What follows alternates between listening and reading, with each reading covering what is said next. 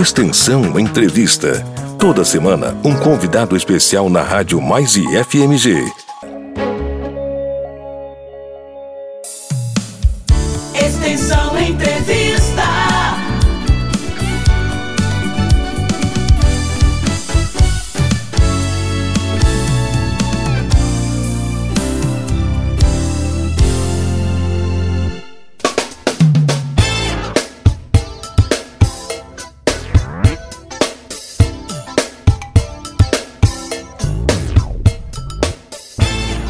Fala galera, e aí, como é que você tá? Tranquilo? Bacana demais, que beleza, hein? Começando por aqui mais um programa Extensão Entrevista pela Rádio Mais e FMG, eu Neto Medeiros, em mais uma edição contigo. É sempre um prazer estar aqui na apresentação do Extensão Entrevista. A gente bate um papo descontraído, fala um pouco, né, dos projetos de extensão, dos nossos campi, enfim. Hoje a gente vai dar um pulinho, aonde mesmo, Bruno?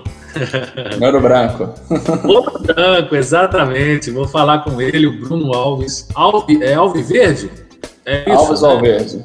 Alviverde é só o coração, porque eu sou americano. É, isso que eu ia te perguntar até se era palmeirense, é americano, não, né? Americano.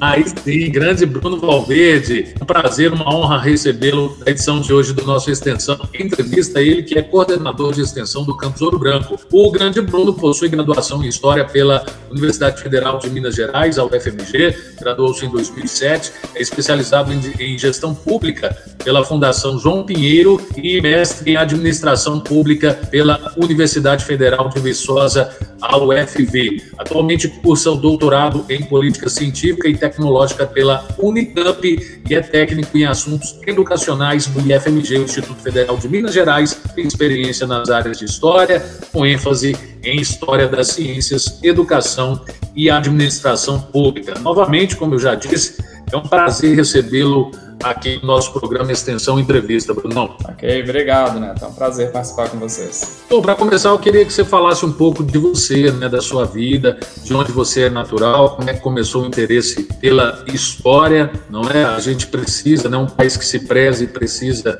saber, conhecer um pouco, né, ou melhor, muito, né, da sua história. Hoje em dia, a gente vive com uma contra-informação, uma desinformação muito grande. O pessoal revisita a história, né, bem corriqueiramente, né, e fazem dela, inclusive, algo a seu bel prazer, né? Tá muito difícil hoje em dia a gente conciliar a ciência, as ciências, inclusive, é um papo que eu tenho tido, inclusive, constantemente aqui no Extensão Entrevista. Enfim, fale um pouco pra gente, então, da sua vida acadêmica, da sua vida pessoal, onde você nasceu, onde você começou e como começou esse interesse pela história, Bruno. Pedir um historiador para falar da própria história é complicado. A gente, às vezes, fica sem limite, vai se estendendo, né? Mas eu sou de Belo Horizonte, eu nasci ali no bairro Caiçara e passava sempre ali na porta da UFMG, sempre admirando aquele lugar ali maravilhoso, aquela mata, né? Era um sonho estudar ali. E aí o interesse pela história surgiu como surge quase todo mundo, assim, durante o ensino médio, né? Você vê ali as suas melhores notas e acaba direcionando aquilo que você quer estudar, né? Então, decidi fazer História, por isso que as minhas notas em História e Geografia sempre foram boas, né? E aí fui me interessar, entender o que era História. E é bem diferente daquilo que a gente estuda na escola do que a gente vai estudar na graduação. E aí fui entrando por esse caminho, conhecendo e tal, e gostando bastante. Durante a graduação, acabei descobrindo uma outra área, que é a área de História da Ciência, que tem um pouco a ver com a minha formação religiosa também, né? Eu sou protestante, e os protestantes têm uma questão forte lá entre fé e razão, né? E aí essa discussão sempre teve na minha cabeça, e a História da Ciência foi uma forma de eu juntar esses meus dois lados, assim, né? Meu lado como pesquisador e meu lado como cristão também. E eu estudo justamente isso, eu estudo o tema central lá, né, que é o Charles Darwin. Estudo ele desde a graduação. Entre a graduação e o doutorado, esse longo caminho aí, né, de quase 15 anos, eu estudei outras coisas na área de administração pública, muito por oportunidades que apareceram, né, mas agora no doutorado eu voltei a estudar o Darwin e um trabalho dele que tem até um pouco a ver com a nossa conversa aqui sobre de extensão, que é um trabalho em que ele, uma característica do Darwin, né, que ele tinha, que era de contar com a participação de pessoas comuns em seus projetos, né, como que ele conseguia envolver pessoas ali que não eram cientistas, que não estavam em universidades, né, mas ele envolvia essas pessoas em seus projetos. Era uma forma que ele tinha de alcançar, de obter algumas informações, de obter algumas espécies, né? Ele precisava desse contato. E aí, apesar de não ser um trabalho focado nisso, mas uma pequena contribuição que eu trago é justamente essa, a ideia de que pessoas comuns participavam da construção do conhecimento científico, né? E hoje, né, desde o começo do século XX para cá, a gente tem visto cada vez mais um afastamento entre a escola, entre as instituições de ciência e a sociedade. E isso não foi sempre assim e não precisa ser assim, né? É possível que as instituições aprendam com a sociedade e também produzam, né, construam um conhecimento que seja útil a essa sociedade. E esse é o papel da extensão, né? Como é que você faz? Eu achei curioso você pesquisar Charles Darwin. Como é que você faz para conciliar ou não se dividir entre a teoria, né, da evolução e o criacionismo, e o dito criacionismo? Tenho que tocar ali nesse assunto, né, da teoria da evolução, mas ele não é central para mim, né? Agora, com relação ao criacionismo, eu penso que nem um autor americano, chama Stephen Jay Gould, ele fala que são magistrados, são domínios diferentes de saber. A ciência é um domínio de saber, a religião é outro, o esoterismo é outro, né? Eles têm ali domínio sobre certas áreas, sobre certos conhecimentos, sobre certos aspectos de nossas vidas. E eles não devem interferir um no outro. Então, eu acredito que seja possível a pessoa ela ser um cristão e ela aceitar, né, que a evolução exista, certo? Não é incompatível na essência esses dois aspectos, né? Não existe um dilema, uma opção obrigatória entre fé e razão, né? Quando se a gente formos olhar na Bíblia, a fé ela não se opõe à razão. A fé se opõe a não ver. A fé é mais ou menos a gente acreditar sem ver. Isso não tem a ver com a razão. A razão trata de outras coisas. Então não considero incompatível essas coisas, apesar de que muitos cristãos, né, consideram. E aproveitando já que a gente tocou nesse assunto, e a IFMG também contempla, né, diversas denominações religiosas, inclusive quem é agnóstico ou ateu, né, uma instituição, além do seu corpo docente, os discentes também. E assim, atualmente a gente vê uma militância de todos os extremos, mas que tem um pé nesse governo assim, de extrema direita, que usam muito da pauta religiosa para deturpar realidades, né, e reafirmar o seu fanatismo. O que você acha dessa onda? Não é nem de contra-informação ou de contra-ciência. É desse lado exacerbado da fé. Você que, inclusive, faz, né, gestão pública, né, é especialista no assunto. Assim, a laicidade do Estado deixada completamente de lado. Inclusive, a gente entra em repartições públicas. Tem lá, né, algumas... Tem cruzes, enfim. O pessoal abre encontros da administração com trechos, leem trechos da Bíblia ou orações, enfim, como que essa, digamos, entre aspas, promiscuidade tomou conta do Estado nesse sentido? E o que você acha dessa relação, né? O Estado laico que não é respeitado por diversas denominações políticas, né, e ideológicas. O que você acha dessa relação no Brasil e nas instituições também, Bruno? Olha, eu acho que tem um aspecto disso que é uma herança do Brasil, é uma tradição. Então as escolas têm nome de santos, né, nomes ligados à tradição católica, à presença de estátuas, tal, que me parecia algo pacificado, estava ali quase como um patrimônio, né, não era uma presença ativa, assim, ou que me incomodasse. Eu estudei em escola pública, que eu estudei no Dorione, na Pampulha, que a gente tinha que participar da missa. Mas aí me respeitavam, eu ficava na missa lá, nunca foi um problema. Mas realmente, nos últimos anos, a gente começou a ter um avanço dessas coisas, numa forma mais ativa, né? Enquanto aquela estátua lá ficava, aquela imagem ficava quieta, não era uma propaganda, agora a gente tem uma questão de propaganda, e isso me incomoda, inclusive como cristão protestante, né? A princípio alguém poderia pensar que eu apoio isso, né? Que eu tô fechado com esse pessoal, mas eu discordo completamente, né? Eu acho justamente isso, tem domínio de saberes, tem espaço para certas coisas, né? Que elas devem ser mantidas assim. Na verdade, a ideia a defesa do Estado laico, ela surgiu em grande parte pelos protestantes, né? Que queriam garantir o seu direito de ter uma educação laica que não fosse uma educação da liberdade religiosa. E hoje, parte dos protestantes ofendem o Estado laico. E isso tem muito a ver, é uma discussão que a gente importou muitas coisas boas, muitas coisas ruins também dos Estados Unidos, né? No final da década de 80, tem um crescimento da direita americana muito forte, ligada aos protestantes, né? Eles ganham espaço e trazem para a cena política vários debates, né? Inclusive, o criacionismo volta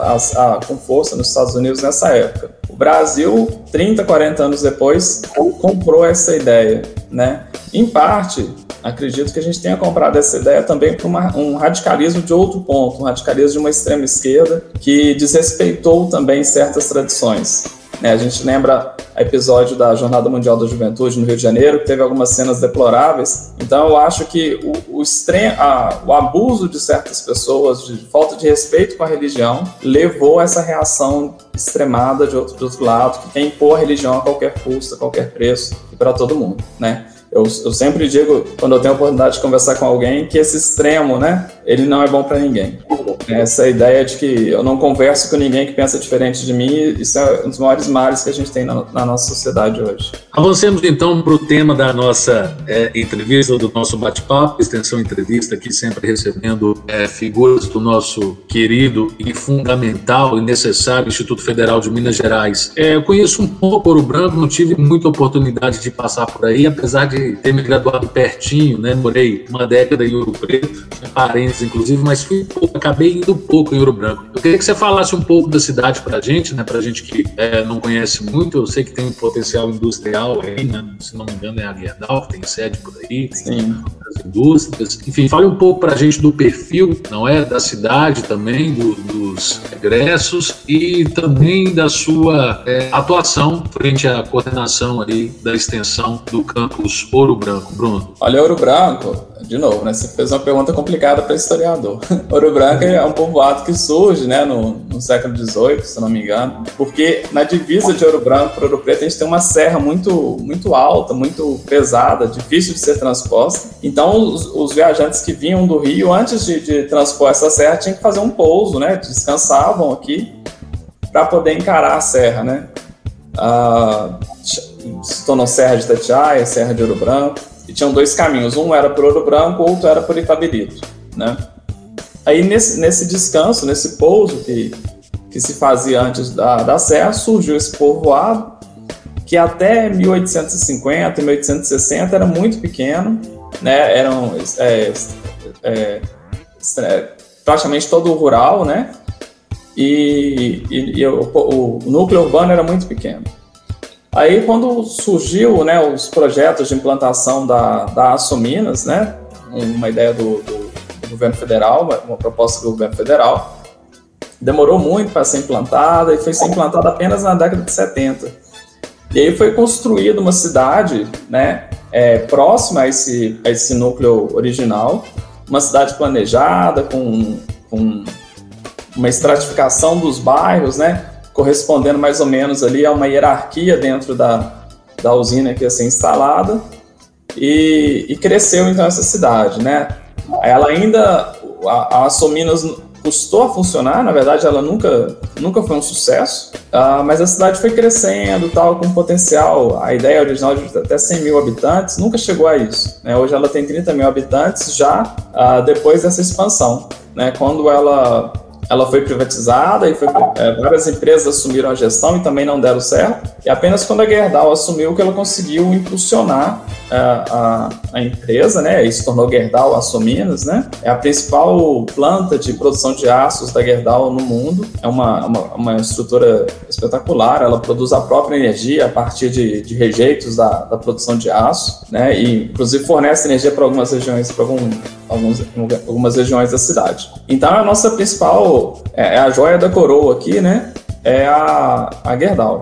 Mas nós temos também outras empresas na região, né, na região de Congonhas, Lafayette, até mesmo em Ouro Preto, né, as pessoas circulam muito entre essas cidades, né, tem também Jeceaba com a VSB, então tem essa vocação da região para mineração, para metalurgia, para siderurgia. A vocação ela é boa e é ruim, né, porque a mineração ela acaba limitando a cidade, né, como ela se impõe sobre a cidade como se nada mais pudesse existir ali, né, então a questão do turismo, da cultura, ela perde muito espaço. Né? E então acho que o papel do IFMG aqui, a gente tem também um campus da UFSJ aqui na cidade, né? O papel do IFMG aqui é sim trabalhar em parceria com essas grandes indústrias, né? Mas também propor, né? Colaborar para que novas atividades surjam e se desenvolvam na cidade, fortalecer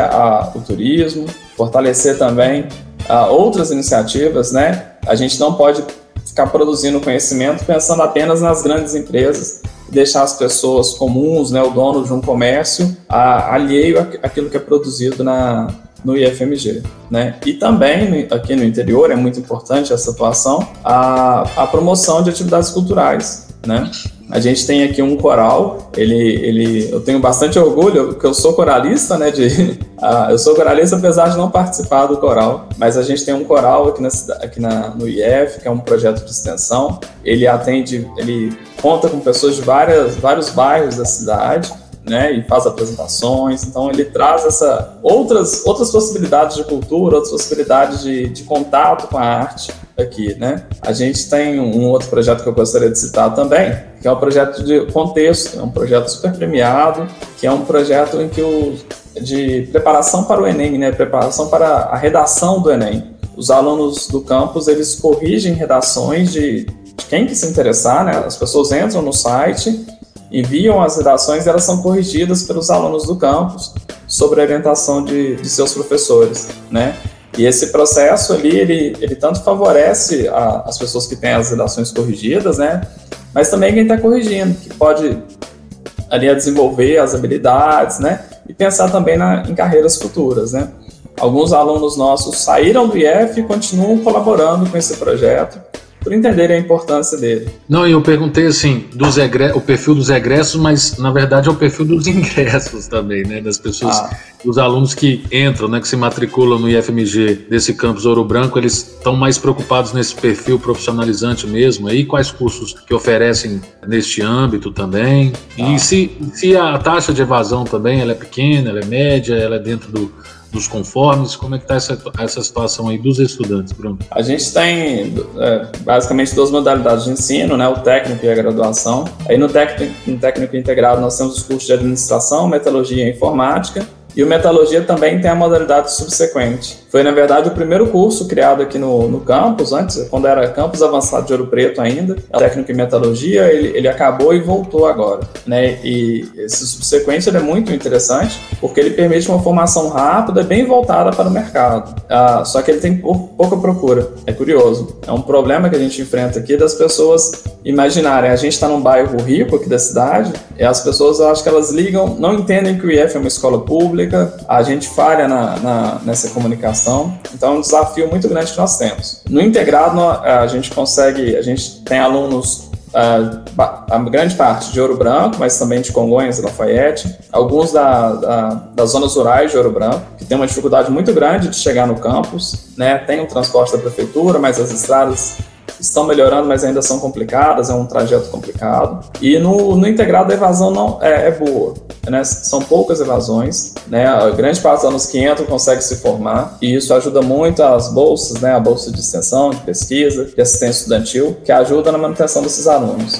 Na graduação a situação é um pouco diferente, até e envolve um pouco a questão do SISU, né? O SISU ele traz alunos que às vezes não são da região, né? Eles são de longe de Ouro Branco e vêm porque conseguiram a vaga aqui, mas depois mudam para uma universidade mais perto ou para o curso que desejavam a princípio, né? A invasão é um pouco maior, né? Nós temos cursos na área de administração, engenharia metalúrgica, sistema de informação e pedagogia, licenciatura em pedagogia. A licenciatura em pedagogia e sistemas são os cursos mais novos, né? A lição de pedagogia tem feito bastante sucesso, né? Tem uma participação muito legal, basicamente de mulheres, né? Então a gente tem o costume de falar alunas, né? Mas as alunas, quase todas elas fazem estágio e tem se aproveitado também do mestrado, né? Que o mestrado em Educação Profissional e Tecnológica, ele é ofertado em rede e sediado aqui no campus, né? Então é um mestrado na área de educação que muitos desses formandos em pedagogia já vislumbram ali a possibilidade de continuar estudando. Na área de administração e metalurgia, a gente também tem uma inserção muito boa no mercado. A gente acompanha um pouco os alunos, ainda é precário esse acompanhamento dos egressos, mas a gente percebe os alunos empregados nas empresas aqui da região e conseguindo avançar nos seus cargos lá, né? Aí isso deixa a gente muito satisfeito. Mas a evasão ainda é um problema também a ser enfrentado por nós aqui. Como é que está seu doutorado aí? Você já está formando? Quando a gente fez um contato, você fez questão de deixar claro que não é professor, é técnico. Isso. Se você tem essa ambição de lecionar, como é que está aí a escrita da tese? Está dormindo direito? Conta um pouco para nós aí desse processo. Então, a questão de destacar que eu sou técnico é justamente por isso. Eu sou de uma categoria que ela tende a ser invisível dentro da escola. Todos aqueles que trabalham nos setores de infraestrutura, de suporte, eles tendem a sumir, né? Quando a gente vai... Isso é até uma questão que está na tese, né? A gente ignora o técnico do computador até o nosso computador estragar, né? Aí ele vira uma pessoa. Então é essa que é a ideia, assim, eu te falei justamente por isso, porque apesar de me considerar professor, né? Sou professor de formação, trabalhei em sala de aula, eu queria destacar o papel de técnico por isso, para marcar que não pessoalmente a você, claro, mas para marcar uma posição da minha categoria, né? Nós existimos, estamos aqui, somos importantes e somos educadores, né? A educação não é feita só em sala de aula, né? Todos nós aqui contribuímos para formar esses alunos, né, da melhor forma possível, né? E o doutorado está em reta final, né? Talvez em maio eu consiga defender. É uma jornada extremamente cansativa que eu não recomendo para ninguém.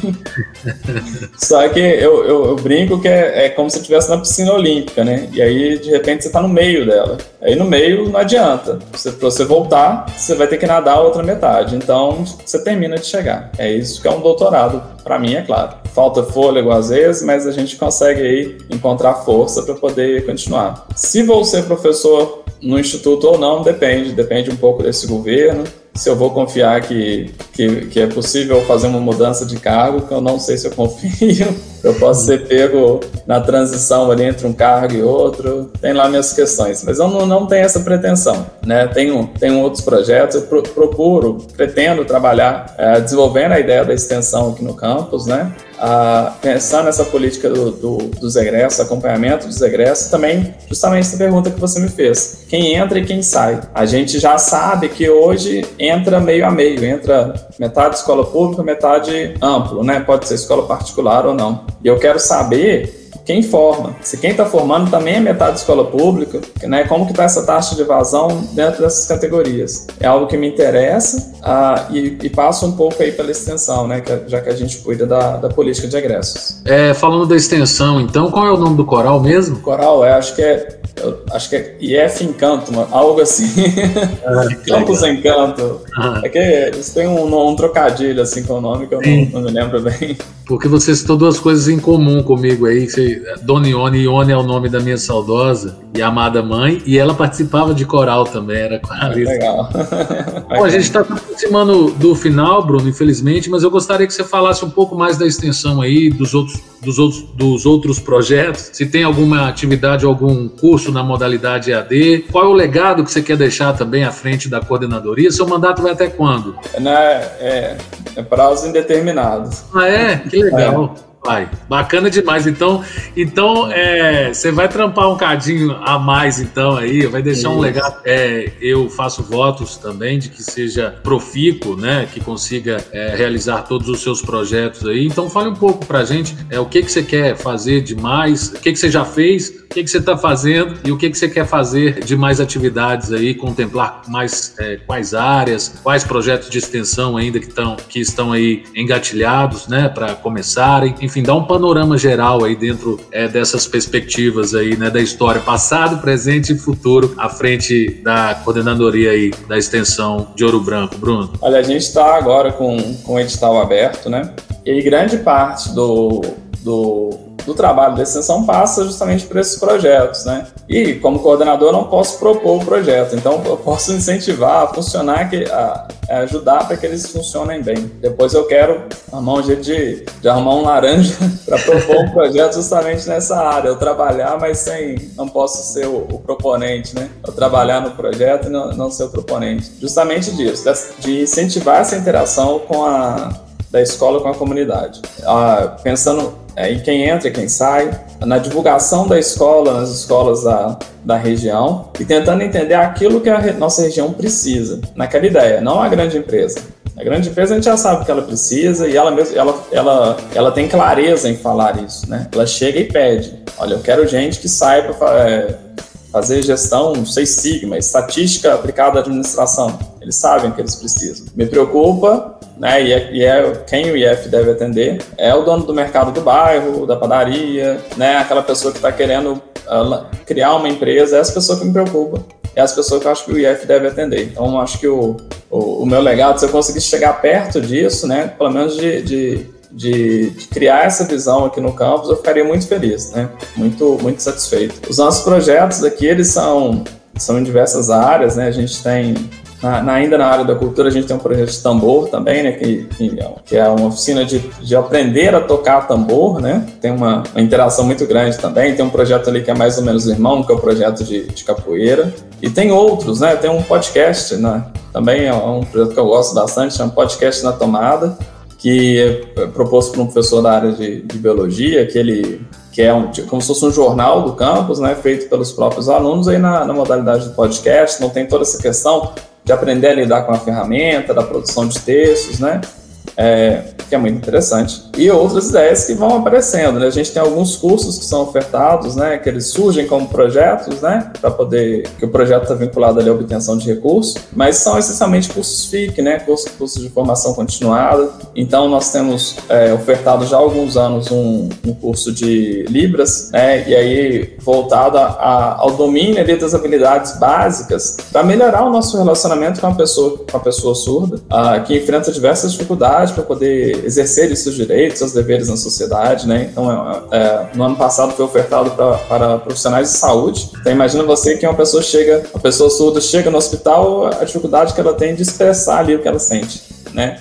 A gente sabe que não tem intérprete de Libra para todo lado, né? Na verdade, falta muito. Então, temos cursos também na área de, né, como eu disse aqui, um professor ofertou ano passado um curso 6 Sigma, eu não faço a menor ideia do que é, eu sei que tem a ver com gestão de processos, ele até tenta me explicar, mas eu não entendo. Normatização de trabalhos científicos, então são várias áreas, assim, né, a gente tem um foco mais nessa área, que seria as ciências humanas, né, a linguagem e tal, mas também em outras áreas que vão aparecendo, né? Agora, nos próximos anos, a gente vai estar sendo implantada, né, a curricularização da extensão. Todos os cursos vão ter que dedicar uma carga horária significativa ali para a extensão, e eu vejo isso como uma oportunidade, né? Vai aumentar o nível de trabalho, o volume de trabalho de forma absurda, mas é uma oportunidade de a gente tentar fazer com que as pessoas do campus conheçam a extensão, que é um problema que a gente tem também, né? Ninguém sabe o que é extensão, e que a sociedade conheça o IF. E uma forma de conhecer é a extensão, né? O que é que a gente está mais próximo,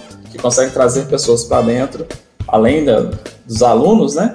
É através da extensão. Então, essa aí é a nossa visão, nosso sonho, né? Falar que a visão não é um sonho para os próximos anos. Maravilha, Bruno. Foi um prazer, uma honra, em nome do pró-reitor de extensão, Carlos Bernardes, e de toda a equipe da ProEx. Agradeço a sua presença. Hoje no Extensão Entrevista, Bruno Alves Valverde, técnico do IFMG, Federal de Minas Gerais e coordenador da extensão lá do campus Ouro Branco. Fica à vontade para suas considerações finais e muito obrigado mais uma vez, Bruno. Obrigado, Neto. Muito bom estar com vocês aí, tá bom? Conte com a gente aqui do campus, né? E que outros projetos venham surgir aí dessas parcerias, dessa interação entre os campos aí, tá bom? Um abraço a todos aí que nos escutaram. Maravilha! Este foi mais um programa Extensão Entrevista aqui pela sua Rádio Mais IFMG. Valeu, tchau, tchau, até mais!